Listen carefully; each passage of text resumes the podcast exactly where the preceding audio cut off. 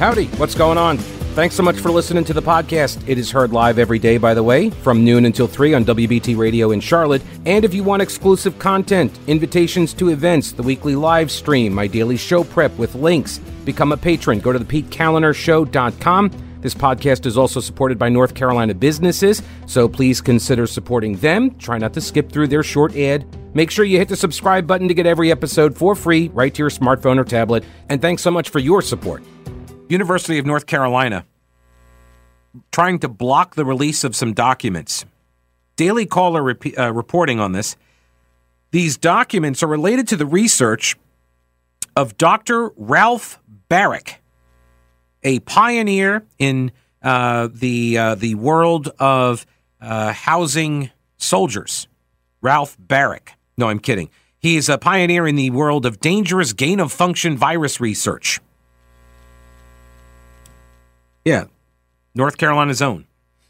UNC is being sued by an organization, a nonprofit watchdog called U.S. Right to Know, which works to expose wrongdoing by corporations and governments in the healthcare space. And they want some documents that are related to Dr. Baric's research on housing soldiers. No, I'm kidding. While working at the university, while some documents have been turned over during the course of the coronavirus pandemic, UNC has now filed a motion to dismiss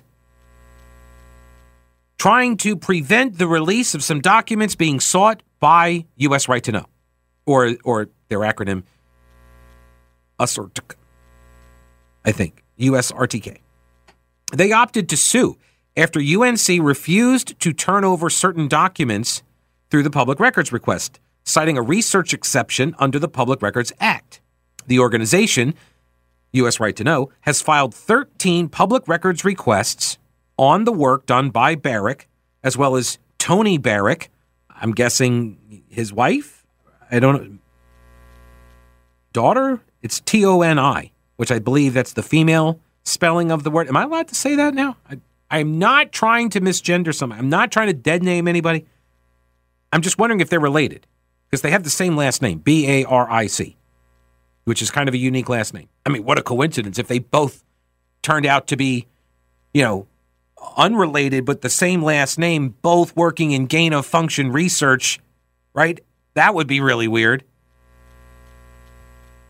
Almost as weird as like them working with the Bat Lady from Wuhan Institute of Virology, which, oh, by the way, they were. It's just super coincidental. That's all. The university failed to turn over any documents after a February mediation uh, session, and the uh, nonprofit watchdog group put out a statement saying that the UNC, as an institution of higher learning, should help the public to learn everything they can, everything that can be learned about the pandemic and its origins, and not try to obscure or bury such lessons. We don't really know why UNC is trying to keep these documents secret, even though there's worldwide interest in them. We do know that Ralph Baric was a close collaborator with the Wuhan Institute of Virology. We also know that Baric was on the DARPA DEFUSE uh, proposal, which in retrospect reads something like a how to guide for creating SARS CoV 2. What makes Baric notable in the world of microbiology is that he developed a groundbreaking method of inserting new genetic code into pathogens without leaving any evidence. He's like the Alec Murdaugh of microbiology. He used it to make coronaviruses more dangerous as part of research projects. He has collaborated throughout his career with Dr. Shi Zhengli, that's the Batwoman, who worked at the WIV, Wuhan Institute of Virology. But he's also collaborated throughout his career with Peter Daszak, who is the head of EcoHealth Alliance. EcoHealth Alliance is a nonprofit that funneled taxpayer money from the National Institutes of Health to the WIV. So EcoHealth Alliance is the cutout. It's sort of the uh, Marc Elias of you know of the Fauci to yeah Fauci to WIV connection there. It's he's the bag man, the guy in the middle, right? They're the middleman. EcoHealth Alliance is the middleman that gets the taxpayer money from the government funded source and gets it to the WIV when you're not allowed to be funding that kind of research with U.S. taxpayer dollars. Proponents of the lab leak theory of COVID 19 origin believe that gain of function research at the WIV, the type of work that Baric engages in, led to the release of the virus from the Wuhan lab and kickstarted the pandemic. And so, wouldn't it be nice to know if maybe there is some thing that we can learn about his research and whether it is connected to the COVID 19? Wouldn't it be nice to know that? Wouldn't it be nice to know if the thing is man made? Maybe then there's some way to unmake it or to fight it, right? Unless, of course, they already do know that and they're just not saying it. And they just don't want us to know, right? And that's why they don't want to give up the documents. Maybe. Emails unearthed previously by this organization from Dr. Anthony the Science Fauci reveal that the science, Fauci, had scheduled a meeting with Baric in the early weeks of the pandemic, during which they apparently discussed just generally, you know, pandemic outbreaks and, you know, genetically modified viruses. You know, the normal stuff. That's all. Completely coincidental. I am sure. What else? Uh, there was something else here I had on the. Yeah. John Hood has a piece at Carolina Journal. COVID mandates were too strict. Oh, hang on. There is the. Uh, I do have this. I mean, I'll pull up the uh, the audio clip. Have did you see this clip from Gretchen Whitmer, the uh, the governor of Michigan, on the lockdowns? Here, let me play this audio. Let me see here. It should play. Let me see. Uh, oh wait, hang on. I got to unmute her. Okay, you are unmuted, Governor. Uh, you are now blast full blast volume. Let's hear what she has to say. I think this is with uh, Anderson Cooper. There were moments where we, you know, had to make some decisions that, in retrospect, don't make a lot of sense, right? Um, if you went into the hardware store, you could go in the hardware store, but we, we didn't want people, you know, all congregating around the gardening supplies. People said, oh, she's outlawed seeds. It was February in Michigan. No one was planting anyway. But um, that being said, you know, some of those policies, I look back and think, you know, that what maybe was was a little was a little more than we needed to do. A little were- more than we needed to do. Okay, all right. Look, I'm going to give her credit because I have been saying that these leaders that made these decisions, and some of them were very difficult decisions. You had limited information, right? You didn't know if it was man made. You didn't know if it was what, you know what was happening, right? So people were making decisions as best they could. And I, I, I try to give people the benefit of the doubt, right? But there has to be a reckoning after the fact that said where, where you go through and you say, okay, I made this decision and that one probably wasn't a good one. I probably should have, if I had to make that one again, I would pick the other, knowing what I know now, I would pick the other option. And maybe you all you had were bad options to choose from right? But she's saying, okay, it didn't make a lot of sense on the lockdown policies. Some some of the places we locked down probably shouldn't have been locked down, and some of the ones that we allowed to remain open probably shouldn't have been allowed. Whatever. I mean, she's at least acknowledging that she didn't get it right hundred percent of the time. And I mean that is. And that is the most charitable interpretation of her comments that I can offer here.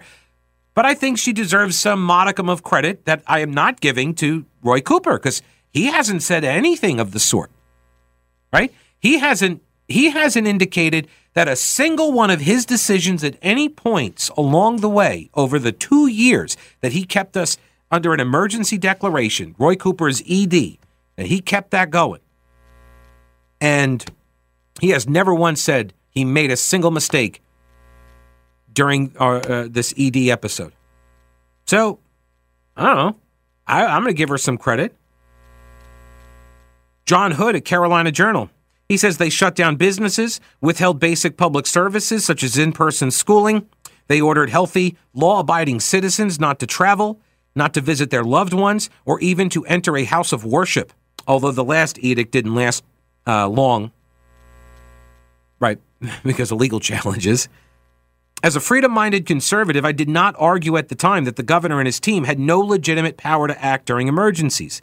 Infectious disease is one of the few cases in which highly coercive action may be required to protect public health and safety. This has always been uh, one of the uh, like the, the issue among, you know, conservative, limited government, libertarian types.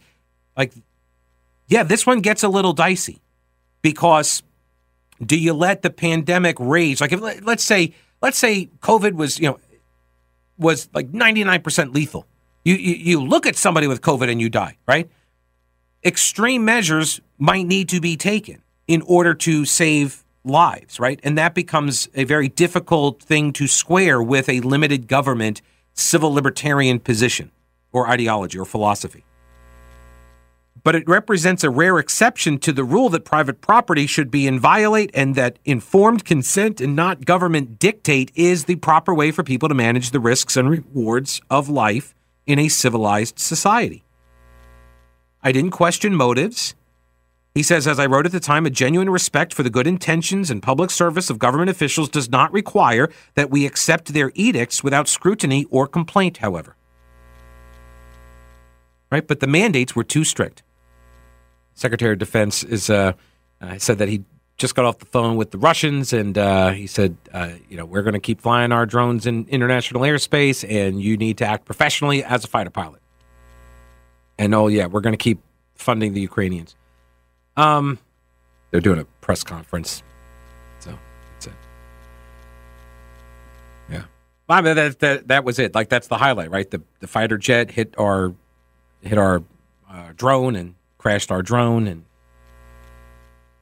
it's an aggressive action, which I'm sure will not lead to anything else, and is not okay. Like I said, I said this the other day. It's like I get the feeling like I'm riding on a a twisty, windy mountain road, and there's no guardrail, and I'm looking down the side, you know, looking at like, you know, Armageddon down off the side. Like that's kind of what I feel like with the geopolitical scene right now. so I'm looking out and I'm thinking, oh, man, that would really stink if we fell all the way down the side of this mountain. A slippery slope, if you will. Um, John Hood at Carolina Journal. COVID mandates were too strict. He says he didn't question people's motives. I know a lot of people were saying that about Roy Cooper, you know, drunk with power. He's trying to do this, trying to do that, whatever. I was always willing to assume that he was trying to do the best he could for the best reasons. I, I, I tried. At the very beginning of the pandemic, I assumed that he's getting this information. He's making these calls and stuff based on, you know, the science and data as is intoned in the incantations in the Church of Branch Covidians. But along the way, I kind of got disabused of that idea because uh, it turns out, you know, he's taking cues from the White House. When Biden gets in, and now the messaging is, you know, tailored around what the national uh, Democratic Party is looking to do. There's the protection of the teachers' unions and such in different parts of the country that are now somehow are affecting us. Right there are the mask mandates, the uh, the studies that were cited that don't actually prove the things that they say they the, the studies proved in order to justify the draconian mandates. None, none of that. None of that. So along the way, it became obvious that no, he wasn't he wasn't making the right decisions for the right reasons in all cases. And I would call them out as they as they popped up. Like for example, the um, the one about breweries and, and wineries, right? They were they were allowed to be open, but the private clubs were not. And didn't make any sense. I'm allowed to right, I'm I'm allowed to go drink beer at, at an Applebee's at their bar area, but I can't just go to a bar. So John Hood, like me, you know, at the beginning, did not question motives. He says I wrote at the time, a genuine respect for the good intentions and a public service of government officials, you can have that, but it does not mean that we accept what you say, all of your mandates without scrutiny or complaint. Right? So I can I can criticize your decision while still thinking you're, you know, trying to do the best job. I could still say I don't like what you did there. And we can look at the policies and the mandates and such. Scrutinize the available data. Look at the risks right? I was beating this drum during the pandemic. It's about risk assessment. Everyone has to make their own risk assessments. We began to complain that our officials were not weighing these two sets of risks properly and that the governor's unilateral actions were neither legal nor wise. But were the governor's restrictions on commerce, travel, and public service were they wise? That question is still fiercely debated. Cooper and his defenders observe that North Carolina's COVID death rate, even after adjusting for age and other risk factors, was significantly lower than the death rates of less restrictive neighbors like South Carolina and Tennessee. They also point out that while North Carolina was stricter than our neighbors, we opened up more quickly and thus sustained less damage to our economy and personal liberties than did such states as New York or California. Both claims are true, but they do not, however, constitute an ironclad defense of Cooper's decision, for there were other states that both regulated less than North Carolina and experienced comparable or better COVID outcomes. States like Colorado, Wisconsin, Utah, Florida, how did they fare better than us? Right? You can't pick and choose. Say, oh, well, we did better than South Carolina. Right, but Florida did better than us, and they got older people. They got a lot of old people in Florida. I mean, so I've heard. It's been a while since I've been to Florida. The study found no statistically significant relationship between the stringency of state COVID regulations and death rates. This is from the Paragon Health Institute. Evaluated these claims and there was no statistically significant relationship between how strict a state was and their death rates.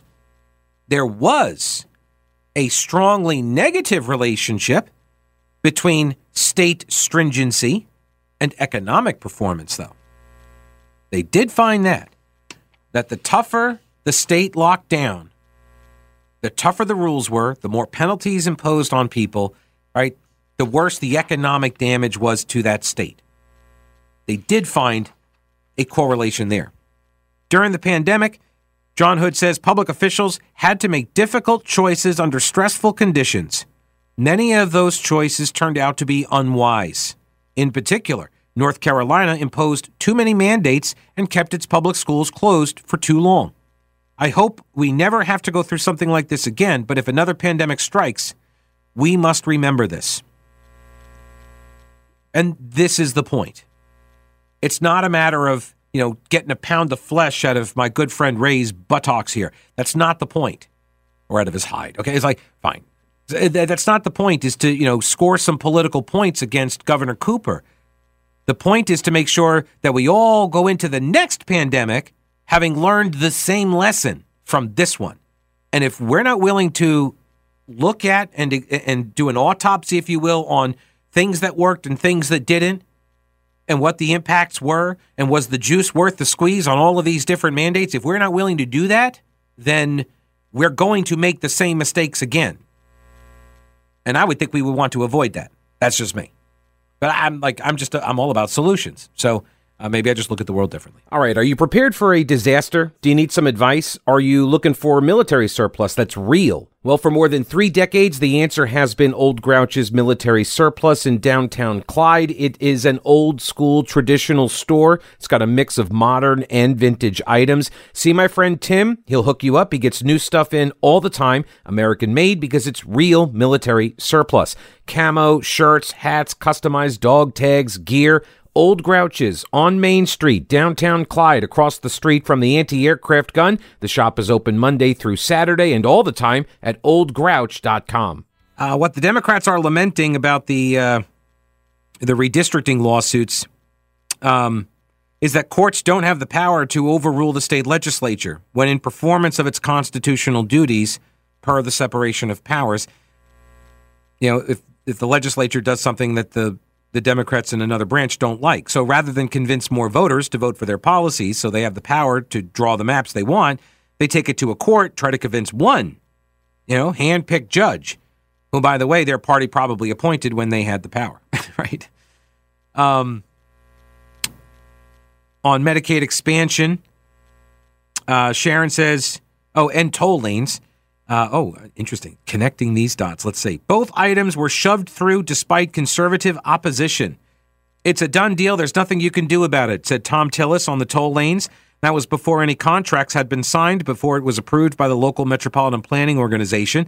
Governor Pat McCrory on the conservative opposition to the toll lanes on his upcoming election said, oh, they'll come around.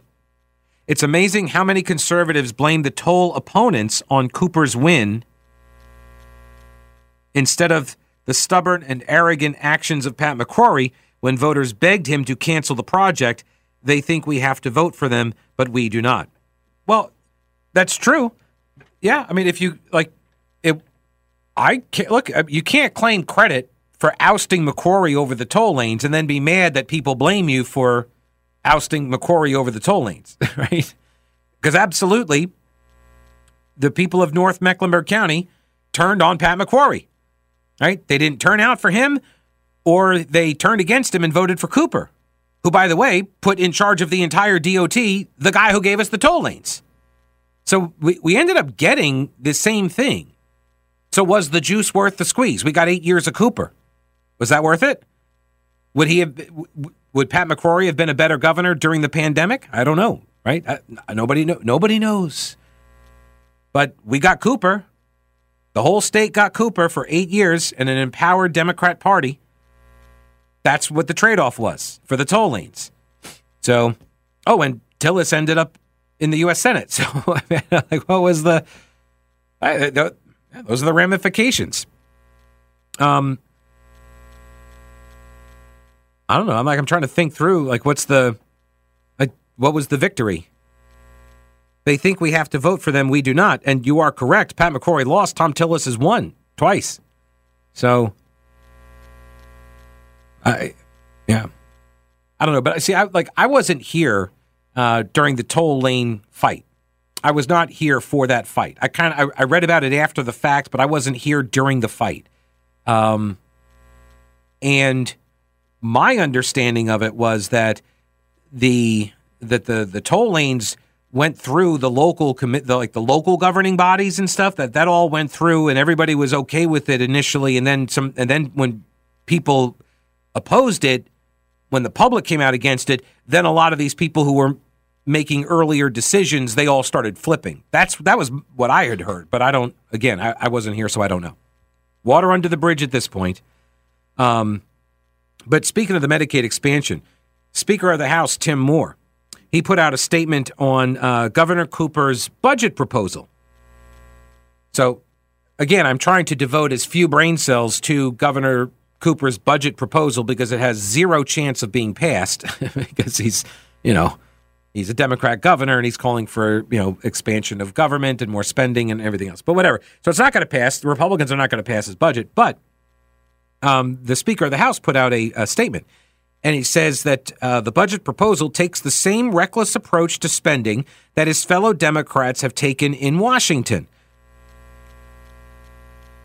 Unfortunately, this kind of runaway spending has resulted in a failing economy that has left millions of Americans behind. Okay. Um, so is taking billions of dollars in federal money for Medicaid expansion in North Carolina? Is that part of the runaway spending problem in D.C. or is that or or no? Because I would think that it's tied to that. What am I supposed to make of this? Come on. Seriously? Oh, then there's this. Have you uh, heard uh, Washington, uh, D.C. has a uh, new guessing game going on? Who is the unnamed Biden family member who got money from a $3 million wire to Hunter Biden's associate, John Rob Walker? John Rob Walker is his name. His middle name is Rob. Oh my gosh, really? Again, like these are like cartoonish names. His name is Rob.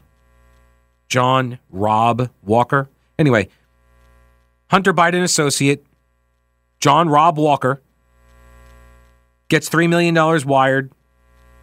Uh, and uh, this comes just a couple weeks after Joe Biden leaves office in 2017 as vice president. The House Oversight Committee Chairman James Comer, Republican from Kentucky, first revealed Monday night that bank records obtained via subpoena implicate a new Biden family member in the panel's probe of the first son's alleged influence peddling scheme. The records uh, obtained from Bank of Earth, uh, sorry, Bank of America, show that in March 2017, Walker received a $3 million wire transfer from two individuals who just so happened to have ties with the Chinese Communist Party. Walker then divvied up the uh, money, the $3 million, to multiple Biden family members. And so apparently now, uh, this includes a new Biden family member that has never before been identified as somebody being involved in the influence peddling scheme. Congressman Comer went on Sean Hannity's program on Fox News uh, Tuesday night. Uh, he also went on uh, what's the American Newsroom with Bill Hemmer uh, on Fox as well, saying that investigators are curious about what work the three Biden family members did to justify receiving the $3 million from Walker and what the purpose was of the original wire. Comer noted that the $3 million transfer was just the first wire that we've actually been able to obtain bank records on. There are many, many more. And he emphasized that the scope of the panel's investigation goes beyond the president's son, Hunter Biden. The media says, well, this is a Hunter Biden investigation. Comer says this is an investigation of Joe Biden, and we are investigating the Biden family. And again, after this new batch of information, it expands. There are more family members involved in this than just the president's son. And what they have said in the media, oh, this was for business. But here's the thing we can't identify any business. This is the this is the like the smoking gun, like with Hillary Clinton, and they were like, "Oh, but her emails." No, no, no. It was the server. No, like there were no smoking gun. No, the smoking gun is the server. The existence of the server is the smoking gun. You don't set up your own server like she did in order to conduct government business on an unsecure homebrew server. You don't do that unless you want the ability to permanently delete, to permanently, you know, like wipe with the cloth, you know, like to permanently wipe the files. That's the purpose. That's the smoking gun. Just like here. The lack of any business. What exactly are you ser- are you selling? What service are you providing these companies that cut you these checks? What's the business? What's your expertise? What is the value received? What is it? It's the name. It is simply influence peddling. That's all it is. You can't identify a business because there isn't any business. It appears that the money went into their personal accounts, and Comer said that his theory is that the Biden family was running an influence peddling operation, possibly without being properly registered as foreign agents.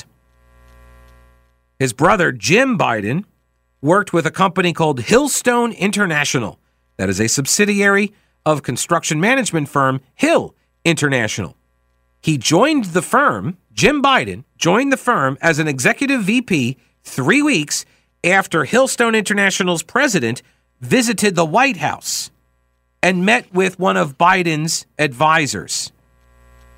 So, White House meeting between uh, honcho at Hill, and then Jim Biden ends up working for Hill, and then he. Uh, by the way, he has no uh, no experience or background in housing construction. But after he joined the firm, Hillstone secures numerous contracts from the federal government for dozens of projects in the U.S., in Iraq, and Puerto Rico, and Mozambique, and elsewhere. He's just that good, Jim Biden is. He's just that good.